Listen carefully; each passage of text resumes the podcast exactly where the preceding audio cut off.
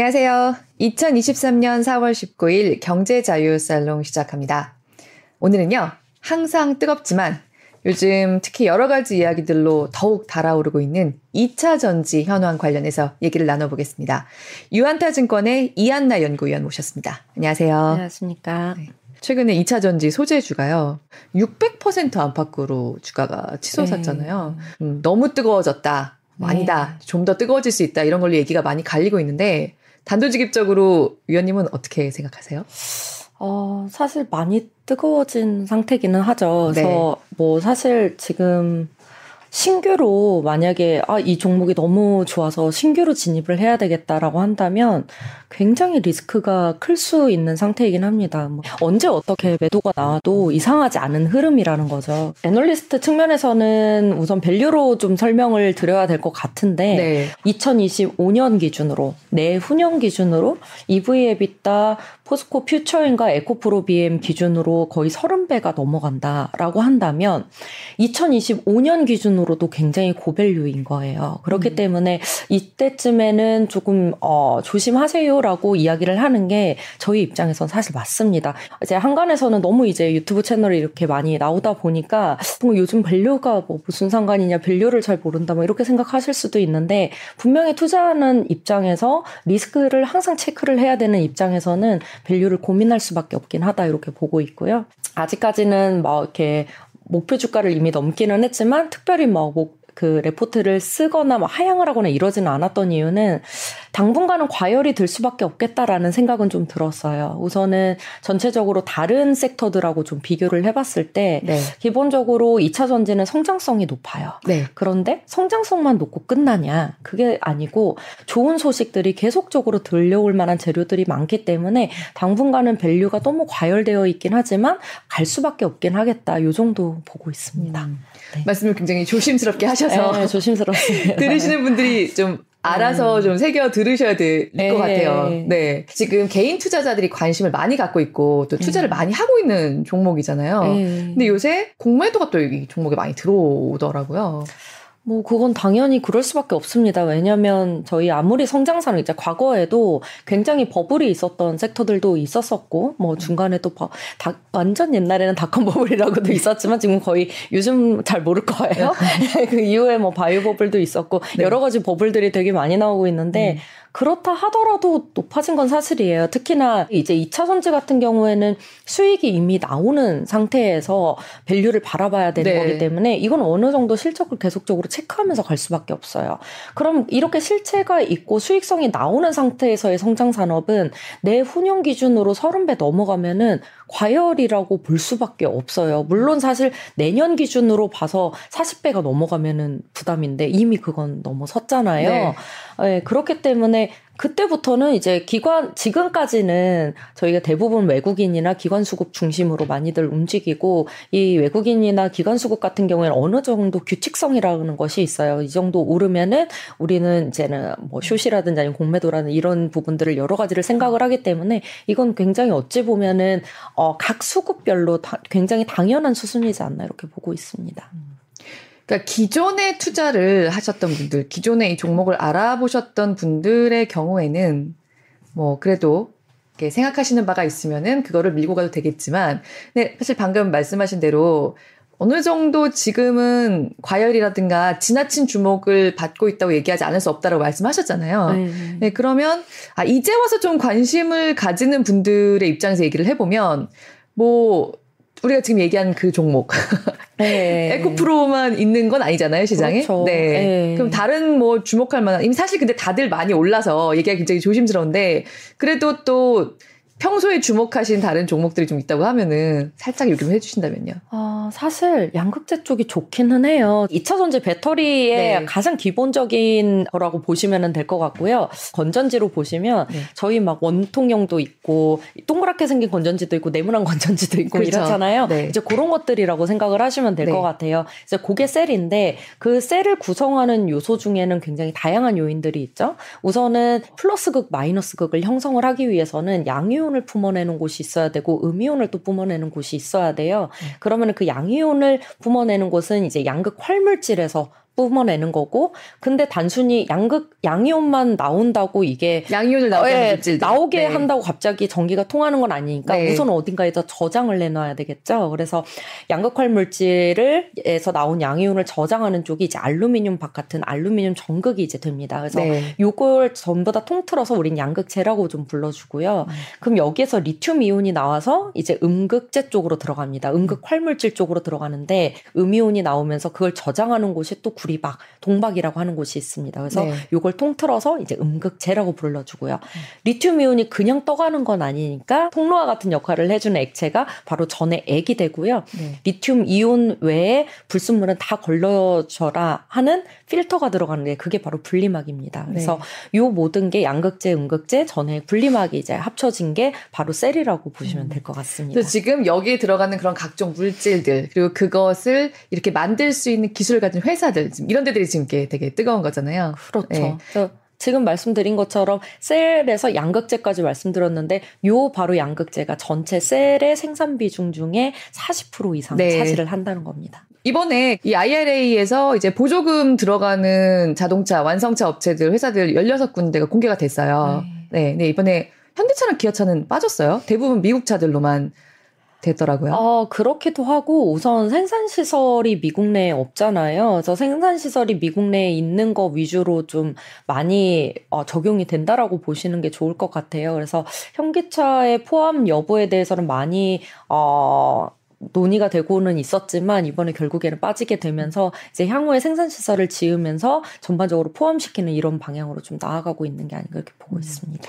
근데 이게 이번에 현대차, 기아차가 빠지긴 했지만 지금 현재 상황만 놓고 봐서는 뭐 충격이기도 하지만 좋은 점도 있다. 뭐 이런 얘기 나오더라고요. 그냥 보니까 뭐 독일 차들도 다 빠졌고 미국 차들 중에서도 된 데 있고 안 된 데 있고 예. 좀 많이 갈라진 것 같던데요. 어떻게 보세요?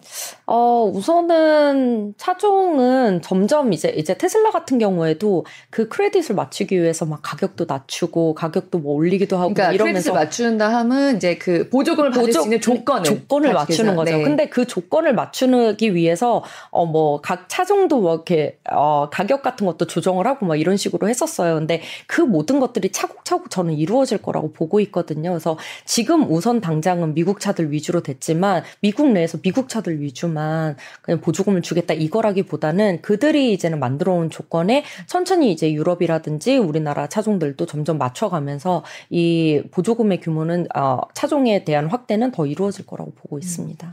그러니까 미국에서 조립을 한다는 것만으로는 이게 불충분하더라고요. 뭐 당연하죠. 미, 그러니까 중국산 네. 배터리 쓰면 안 되고 뭐 이런 여러 가지 요건들이 네. 있던데요. 미국의 IRA 정책이라는 것 자체가 어, 딱 이거예요. 그러니까 어쨌든 메탈이에요. 어떻게 하면은 지금 화석연료 베이스의 그 화석연료 베이스로 경제적인 패권을 장악을 해서 좀 정치적으로 많이 이용을 했다면 이제는 리튬이온 쪽으로 리튬 쪽으로 넘어가는 분위기인 거죠. 그래서 이제 와서 이제 메탈의 지분을 끌어올리면서 중국 공급망을 이제 배제해 가면서 나중에 경제 패권을 장악하겠다라는 거기 때문에 우리 배터리에서 사실 굉장히 중요한 부분이 리튬이라든지 니켈 같은 이런 광물들이거든요. 네.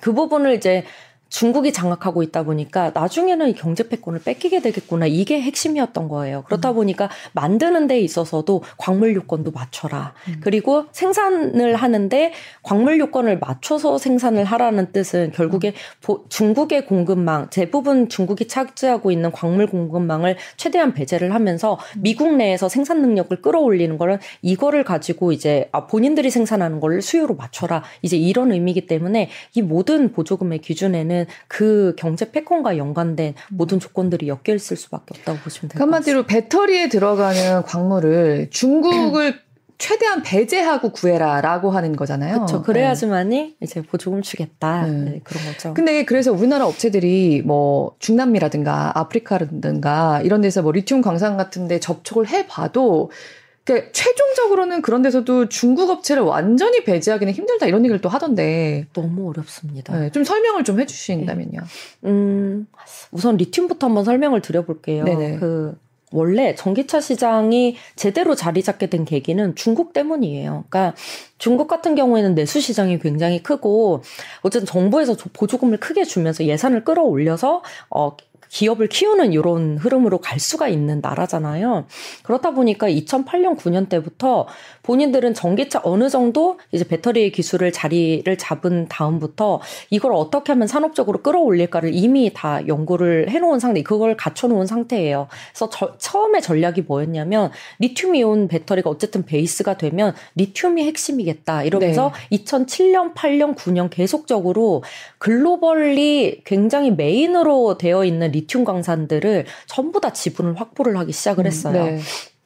근데 지금 생각해보면 지금이야 리튬 광산이 비싸지 그때는 그렇게 비싸지 않았을 거 아니에요 굉장히 저렴한 가격에 음. 중국 광산뿐만이 아니고 칠레 칠레 쪽에 있는 광산들도 굉장히 유명한데 칠레 광산 지분 전부 다 중국 쪽으로 많이 가 있고요 네. 이게 글로벌립 아르헨티나 쪽도 마찬가지고 이렇다 보니까 이제 와서 뒤늦게 이제 미국 같은 경우에도 정책적으로 중국을 밀어내고 우리가 이제는 끌어내야자고 전부 다 이렇게 뒤져봤는데 어디 들어가면은 지분 중국 자본 다 들어와 있고 이렇다 보니까 완전히 배제하기가 너무 어려운 거죠. 음. 그리고 배제하고 일부분을 차지를 하려 들면 정말 가격이 한 3, 4배 프리미엄이 붙어버리는 거예요. 그럼 음. 수익성이 안 나오잖아요. 그렇죠. 그래서 지금 리튬 같은 경우에는 계속 염호라는 얘기가 나오는 이유가 광산은 광산도 있기야 있겠지만 한계가 있어요. 중국 자본이 너무 많이 들어와 있고 근데 염호에서 이제는 개발하는 것들은 사실 어떻게 좀 기술 개발을 통해서 이제 순도 높은 리튬을 할 수 있는 여지가 염호 쪽에 좀 아직은 남아 있다라는 거죠. 그래서 염호에 대한 이야기가 계속 나오고 있는 거라고 보시면 될 것 같습니다. 음. 네. 이런 거는 이제 리튬도 마찬가지고요. 니켈도 마찬가지예요. 니켈은 근데 이제 중국 쪽이라기보다는 러시아 쪽에 좀 많죠. 음. 러시아의 이제 노릴스크 니켈이라든지 이런 쪽에 이제 좀 많은 상태고 그 외에는 또 중국 지분 또 많이 들어가 있는 상태고 대표적으로 이제 리, 삼원계의 가장 메인이 되는 게 리튬, 코발트, 뭐 망간이라 리튬, 코발트, 뭐 알루미늄 이런 식으로 돼요. LCO 계열이에요. 거기에 네. 이제는 다른 것들이 이제 끼어 들어가는 건데 그럼 코발트가 되게 중요하잖아요. 네. 콩고나 이런 쪽에 코발트 광산은 또 거긴 한정되어 있어요. 일부 음. 지역에 거기 또 80% 이상이 중국이 공급망 차지하고 어쩜 있습니다. 이렇게 빨리 이런 것들을 네. 다 선점할 생각을 했을까요? 그러니까 애초에 경제 패권은 이쪽으로 갈 거고 우리가 그걸 만들어 갈 거다. 그리고 광산 매입을 한다 음에 동시에 진행한 게 LFP 배터리를 가지고 자국 내에서 어 이제 청소차라든지 트럭 같은 걸로 쫙 공공 차량으로 이제 끌어올리고 그 다음에 유럽은 환경적인 부분에 굉장히 민감한 국가잖아요. 네. 그러니까 그쪽에다가 전부 다 청소차, 트럭, 뭐 버스 이런 쪽으로 대량 공급이 시작이 되면서 성장률이 이제 올라오니까 다른 완성차 기업들이 눈길이 가도록 만든 것 자체가 이제 중국이 한 일이라고 보시면 될 것 같습니다.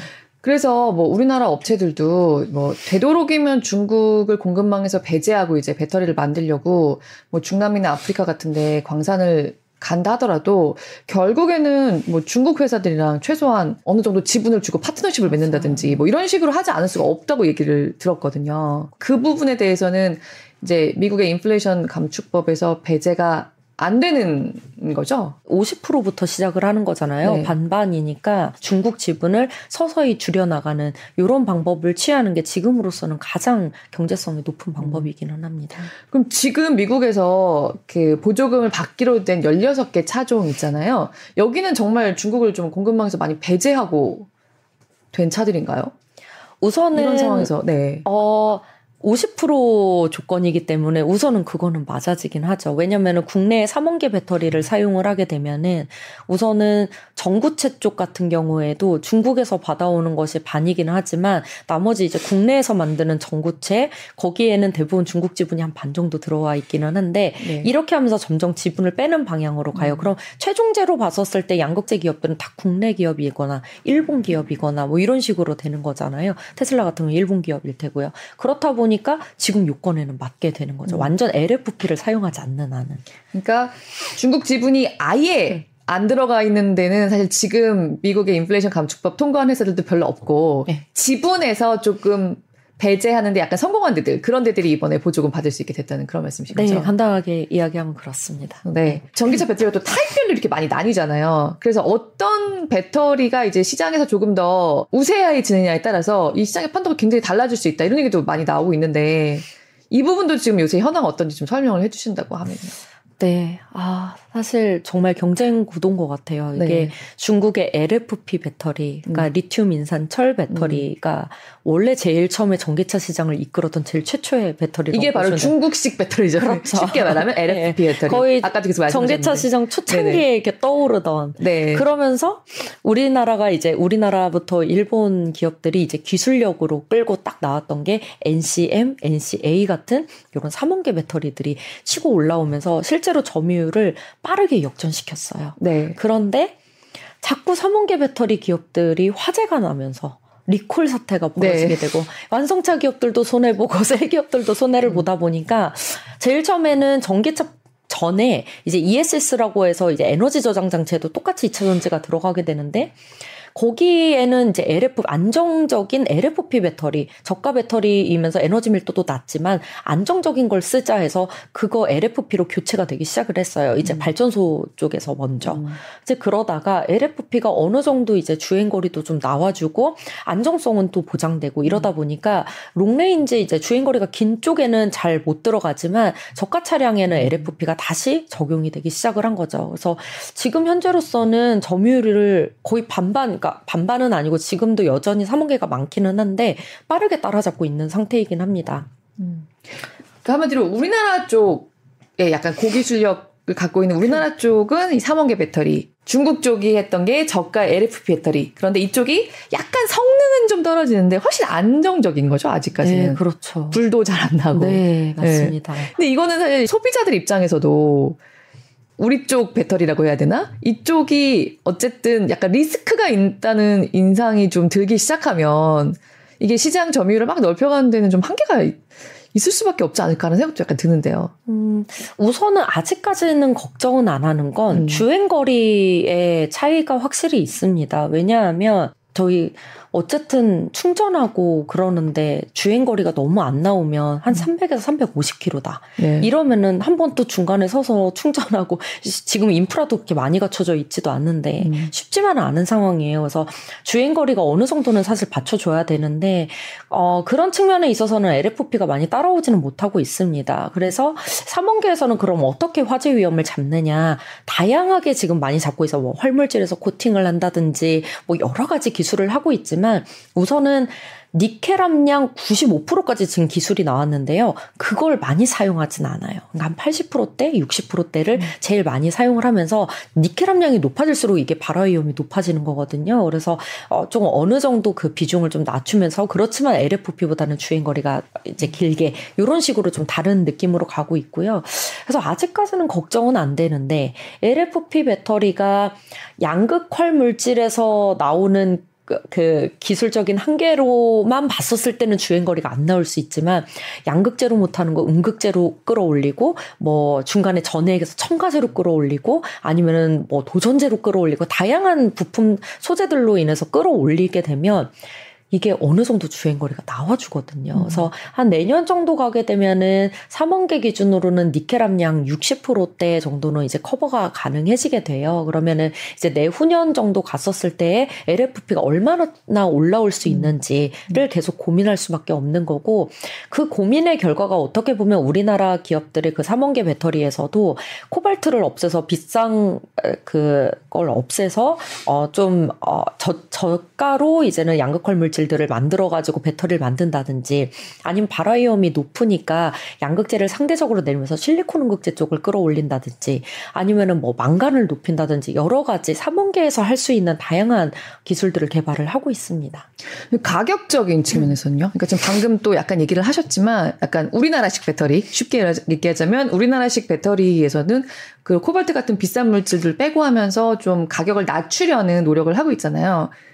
근데 반대로 중국식 배터리는 성능에 있어서는 확실히 차이가 나지만 확실히 저가인데 그렇죠. 이게 사실 시장이 넓어지는 데 있어서는 또 이 가격 경쟁 이 정말 무시 못할 요소잖아요.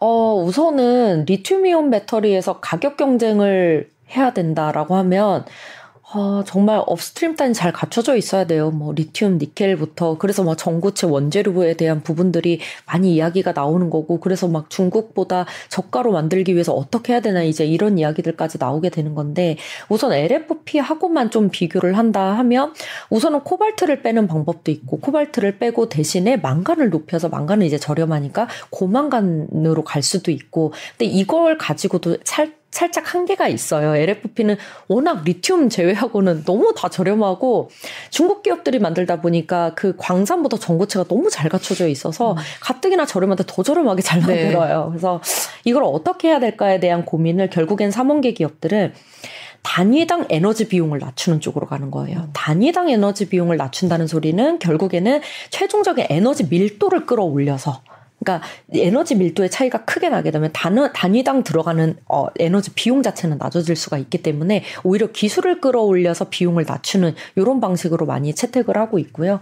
테슬라가 좀 대표적인 여러 가지 공정들을 얘기를 하면서 또 저가 배터리에 대한 얘기를 하는 것 같아요.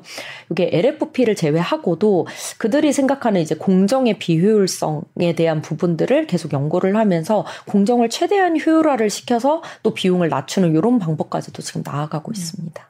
그러니까 그래서 지금 중국 BYD에서는 뭐 우리나라 돈으로 1,300만 원짜리 전기차 아, 이제 한다고 네. 하고 테슬라는 이번에는 실현하지 못했지만 결국은 반값 전기차를 실현하겠다라는 식으로 계속 하고 있고 네. 한데 사실 우리나라 전기차도 굉장히 인기 많긴 하잖아요. 인기 많긴 하지만 그래도 좀 고가에 속하죠. 좀 시장이 좀 더 넓어지기 위해서는 지금 하는 그런 인기 있는 전기차들도 계속 해야 되지만 음. 좀 코스트를 낮춘 차들도 좀 나와야 될 것 같은데 그래도 현대기아차는 저렴한 편이고요. 사실 네. 결국에 이제 고민이 되는 건 우리나라 배터리 기업들이 대부분 공급하는 쪽이 네. 이제 뭐 GM이라든지 뭐 아우디, BMW 뭐 이런 쪽으로 이제 많이 하니까 네, 네, 맞아요. 이제 그들이 조금 낮춰져 그러니까 결국에는 우리나라 배터리 기업들의 가격이 좀 낮아질 필요가 있기는 해요. 그래서 그거에 대한 고민들을 많이 하고 있고 음. 어, 근데 이제 그렇기 위해서 지금 다양한 이야기들이 지금 나온 거죠. 그래서 뭐 아까 전에 이제 말도 말씀드렸지만 코발트 없애고 망간 높이고 이런 것들도 있고 정말 장비에 있어서도 완전 자동화 장비로 가기도 하고요. 음. 그리고 사실 그냥 양극활 물질, 그러니까 메탈에 너무 어, 치우쳐져 있는 쪽의 활물질들을 최대한 그 합성물들을 조금 낮추고 니켈 함량 같은 걸 좀 낮추고 음극재 쪽에서 소량이지만 실리콘을 좀 키운다든지 이런 다양한 방식을 뭐 결정 구조를 단결정으로 만든다든지 여러 가지 기술들을 통해서 사실 많이 낮추고는 있습니다. 그리고 그렇게 하기 위해서는 여러 시간들이 많이 필요했을 텐데 너무 다행히도 작년에 이제 미국의 IRA 때문에 중국과의 직접 경쟁을 약간은 피할 수 있게 되었어요. 그래서 네. 조금은 시간을 벌지 않았나 저는 그렇게 음. 보고 있습니다. 재료 구하는 데는 조금 애로사항이 생겼을지 몰라도 사실 중국 업체들과의 경쟁을 직접적으로 안 해도 되는 거 네. 이거는 정말 말씀하신 대로 좀 시간을 번 것 같아요. 네 맞습니다. 네. 근데 그러니까 이런 뭐 중국 업체들이 이제 미국 관련 시장에서는 좀 단절되는 측면도 있고 또 전반적으로는 사실 정말 이제 전기차 시장은 그야말로 급속 팽창할 것만 남은 거잖아요. 지금까지도 그렇죠. 빨리 성장, 성장 했지만 당장 뭐 미국이나 유럽이 굉장히 이른 시간 안에 내연차를 되게 빠른 속도로 좀 퇴출시키려고 하고 있더라고요. 네, 미국에서도 작년 목표 대비 굉장히 강력한 목표를 냈죠. 그래서 올해 2032년까지 아, 한 67%를 지금 전기차로 만들겠다 이러면 우리나라한테는 thank you. 네, 우리나라한테는 정말 좋겠죠. 그래서, 어, 이 정책, 정말, 한편으로는 그걸 보면서 그렇게 생각을 했어요. 아, 정말 정책으로 밀어, 밀어 붙일 수 있는 나라의 힘이구나, 이게. 음. 67%를 만들어내겠다. 그리고 그만큼에 들어가는 메탈을 우리가 어떻게 해서든 중국 공급망을 배제를 시킨 다음에 어, 염호를 끌어올리든지 생산량을 늘리든지 해서 어쨌든 요 패권을 우리가 빠른 시일 내에 장악을 하겠다를 바로 이 목표치로 얘기해 준 게 아닌가? 저는 이제 그런 생각이 좀 들었고 지금 글로벌 침투율 기준으로 봤었을 때는 그 침투율이 뭐라 침투율이 글로벌 해주시면서. 전체 완성차 네. 시장에서 네. 전기차가 차지하는 비중 네. 자체가 한 10% 정도밖에 되지 않아요. 올해 기준으로. 근데 이게 앞으로 급속도로 올라오고 10%가 됐는데도 사실 10% 정도인데 여기에서의 대부분은 중국과 유럽 지역에서 이제 점유율을 차지하는 거고 미국은 사실 한 자릿수 대 정도밖에 안 되거든요. 네. 근데 올해부터 이렇게 2032년까지 67%까지 끌어올리기 위해서는 성장성 자체가 정말 폭발적인 거고 어 국내 기업들로 먼저 예를 들어 보면은 미국 내에선 지금 LG 에너지 솔루션의 규모가 제일 크잖아요. 음. LG 에너지 솔루션 같은 경우에도 지금까지는 중국과 유럽 쪽 비중이 굉장히 컸었다면은 미국이 매출 비중 1위로 올해부터 막 올라서는 해입니다. 음. 그래서 이 전반적인 게 정책적 부터 시작해서 우리나라 기업들한테 굉장히 수혜와 그리고 큰 성장성을 가져올 수 있는 게 아닌가 이렇게 음. 보고 있습니다.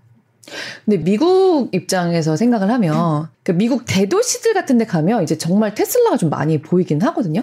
근데 이렇게 도시 지역, 그러니까 짧게 짧게 움직일 수 있는 뭐 통근차 정도로는 많이 쓰는 것 같은데 이게 미국처럼 이렇게 나라가 큰 데에서는 결국은 네. 좀 서부나 이쪽으로 가면 정말 거의 전기차를 잘 못 본 것 같아요. 도시에 벗어난 지역에서는.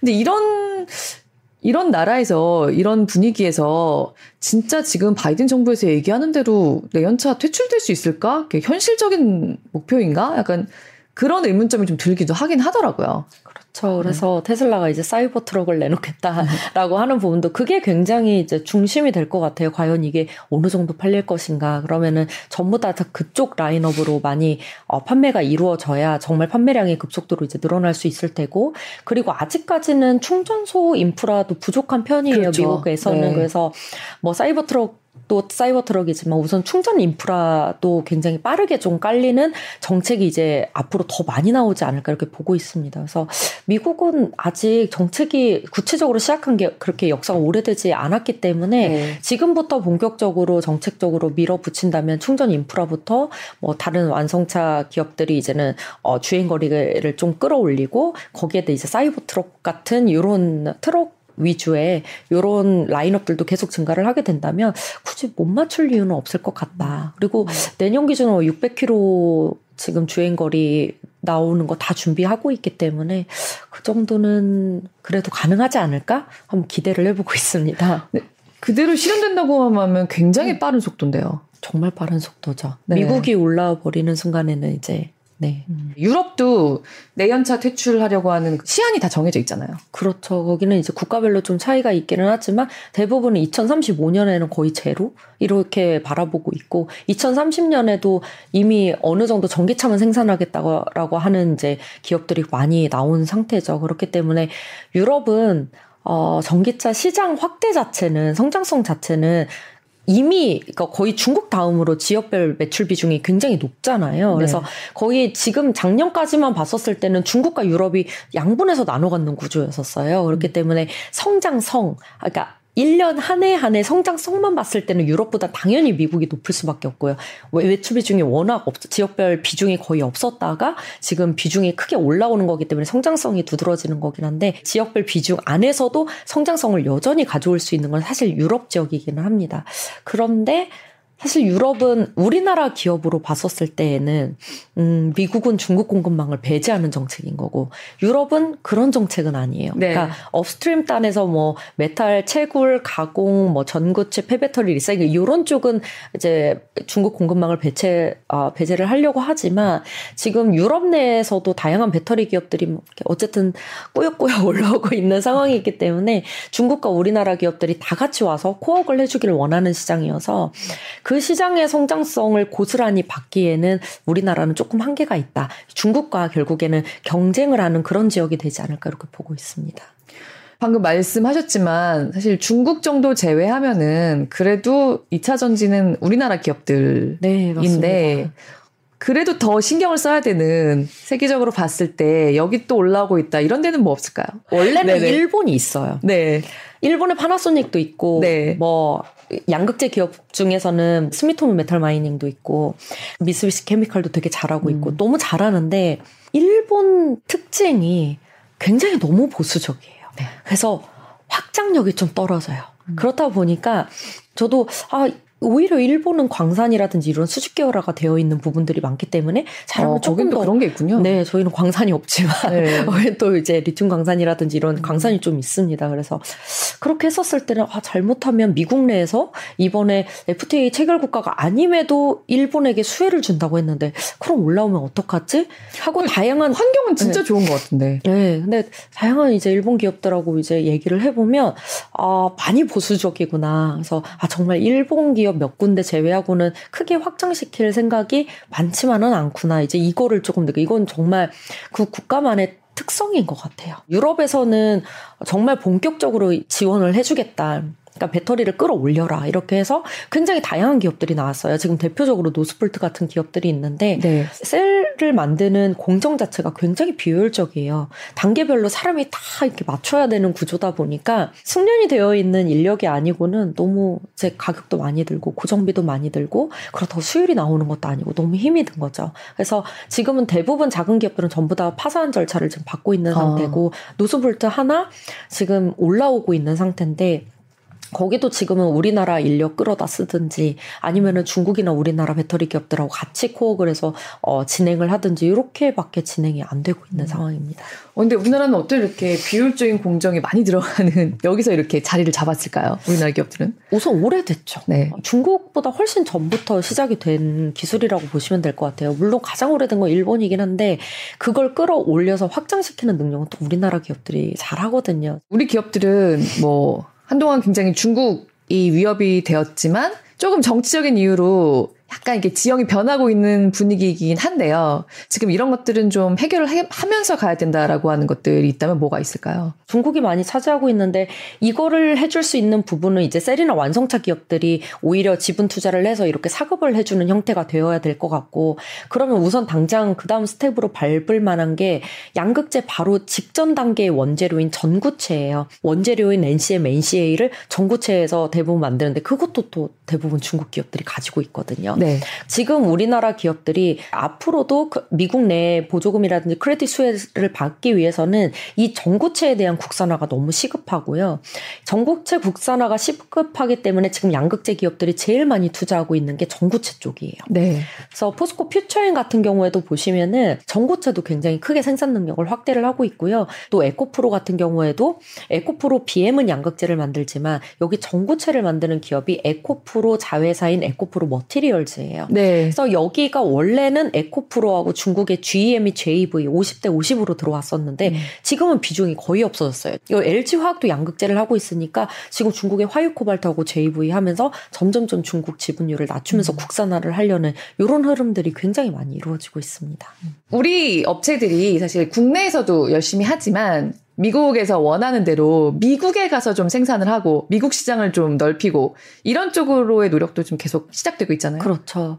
그래서 지금 미국 IRA 정책 자체를 보면은 지금까지 많이 말씀드렸던 양극재 쪽 같은 경우에는 미국과 FTA를 체결한 국가에서 어 이제는 부가가치 50%만 나와도 된다라는 얘기가 나왔기 때문에 대부분 이제 국내에서 증사를 하기 시작을 할 거예요. 네. 미국 내로 나가면 이제 생산비가 너무 많이 증가를 하니까 그런데 지금 부 부품 요건으로 들어가는 이제 소재 중에는 분리막, 전해액 뭐 이런 기업들이 있어요. 네. 이들은 부품 요건이란 소리는 미국 내에 생산 시설을 지어야 돼요. 네. 생산 능력을 이제 미국 내에서 증설을 하겠다는 발표가 이어질 수밖에 없어요.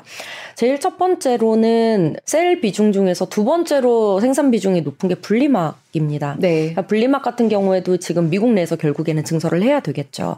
근데 지금까지 보면 SK IET하고 이제 WCP라는 국내 분리막 기업들이 대표적으로 있는데 SK IET는 SK 온 쪽으로만 공급을 하고. 있었고 네. 물론 LG 에너지 솔루션 쪽도 있지만 이제 물량이 좀 미미한 상태고요.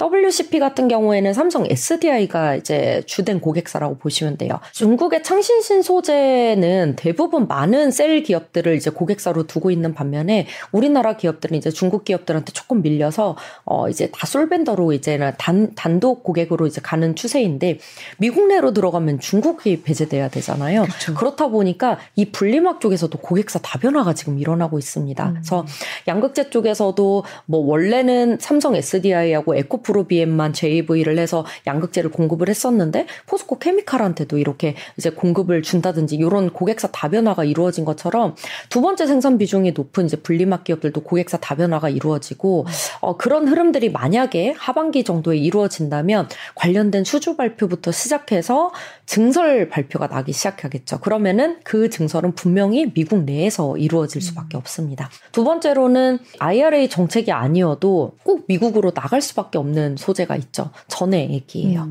전해액은 재고 일수가 너무 짧아요. 그래서 음. 수출을 할 수가 없어요. 음. 그래서 셀 공장 옆에 가가지고 이제 공장을 지어 가지고 빠르게 빠르게 공급을 하는 것이 이제 포인트인 소재입니다. 근데 어쨌든 여기도 IRA 쪽에서는 어, 요건이 이제 부품으로 들어가면서 어쨌든 미국 내에 지어야 되는데 어차피 본인들은 미국 내로 나가야 된다는 걸 알아서 일찌감치 다 지었어요. 그래서 엔캠이라든지 이제 솔브레인 같은 이런 전해액 기업들은 이제 LG 에너지 솔루션이라든지 SK 온 쪽에서 계속 생산 능력 늘려갈 때마다 본인들도 이제 작년부터 계속 미국 내에서 생산 양산을 시작을 하게 된 이런 어, 기업들 이제 소재들이 좀 있다라고 음. 보시면 될 것 같습니다.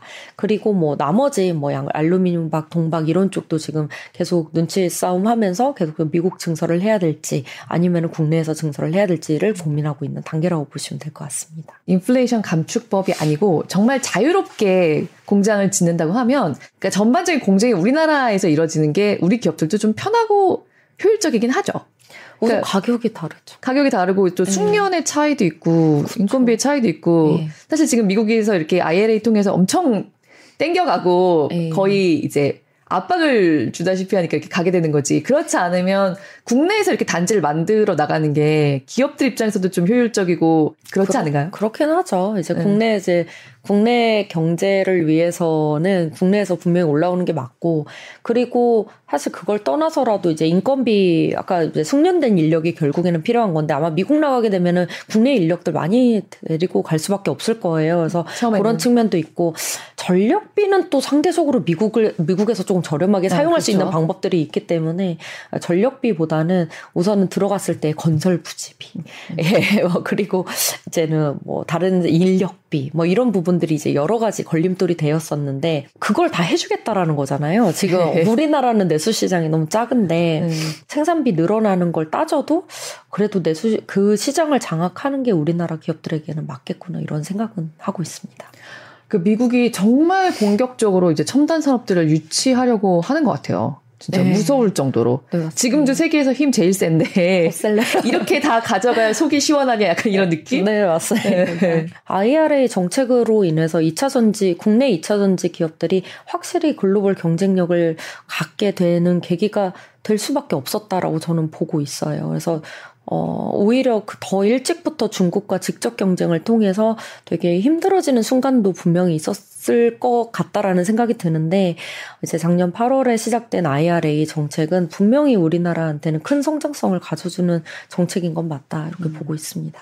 주의 깊게 보고 계신 다른 회사들이나 다른 음. 분야나 이런 게 있다고 하면은 뭐가 있을까요? 근데 우선은 양극재 쪽이 좋기 때문에 제가 보기에는 LNF 같은 기업도 같이 보시는 게 좋을 것 같아요. 왜냐면 지금 상대적으로 이렇게 밸류의 같은 양극재 기업인데도 밸류의 차이가 있었던 이유는 이제는 아무래도 수직 계열화가 덜 되어 있다라는 음. 측면, 단일 고객사라는 측면도 좀 있고 제품군 자체가 조금 셀 안에서 많은 비중을 차지하는 제품군은 아니에요. 이제 그렇다 보니까 좀 차이가 났었는데 아까 뭐 전에도 말씀드렸듯이 미국 내에선 공급이 많이 부족해요. 중국을 배제하다 보니까 그런 공급망을 계속적으로 늘려야 되는데 그러면 LNF한테도 그런 다양한 제품군을 확대시켜 달라는 고객의 needs가 분명히 있을 수밖에 없습니다. 그래서 그렇게 된다면 지금까지 벌어진 갭이 오히려 그 제품군의 확대와 수주 확대, 고객사 다변화로 인해서 빠르게 메꿔지는 upside 측면에서 봤었을 봤을 때는 LNF가 좀 더 높을 수 있다라고 저는 보고 있고요.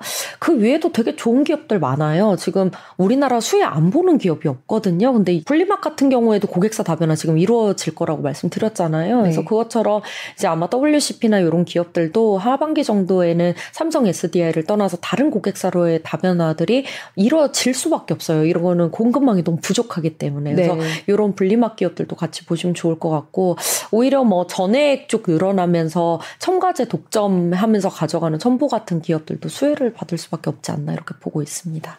가장 좀 핫하기도 하고 또 말이 많기도 하고 그래서 네. 오늘 네, 얘기 해주신 얘기들이 좀 쏙쏙 들어왔는데 계속 갈 수밖에 없는 산업이다 보니까 앞으로도 이렇게 자주 나오셔서 현황 네. 짚어주시면 좋겠어요. 알겠습니다. 네, 오늘 말씀 잘 들었습니다. 감사합니다. 네, 감사합니다.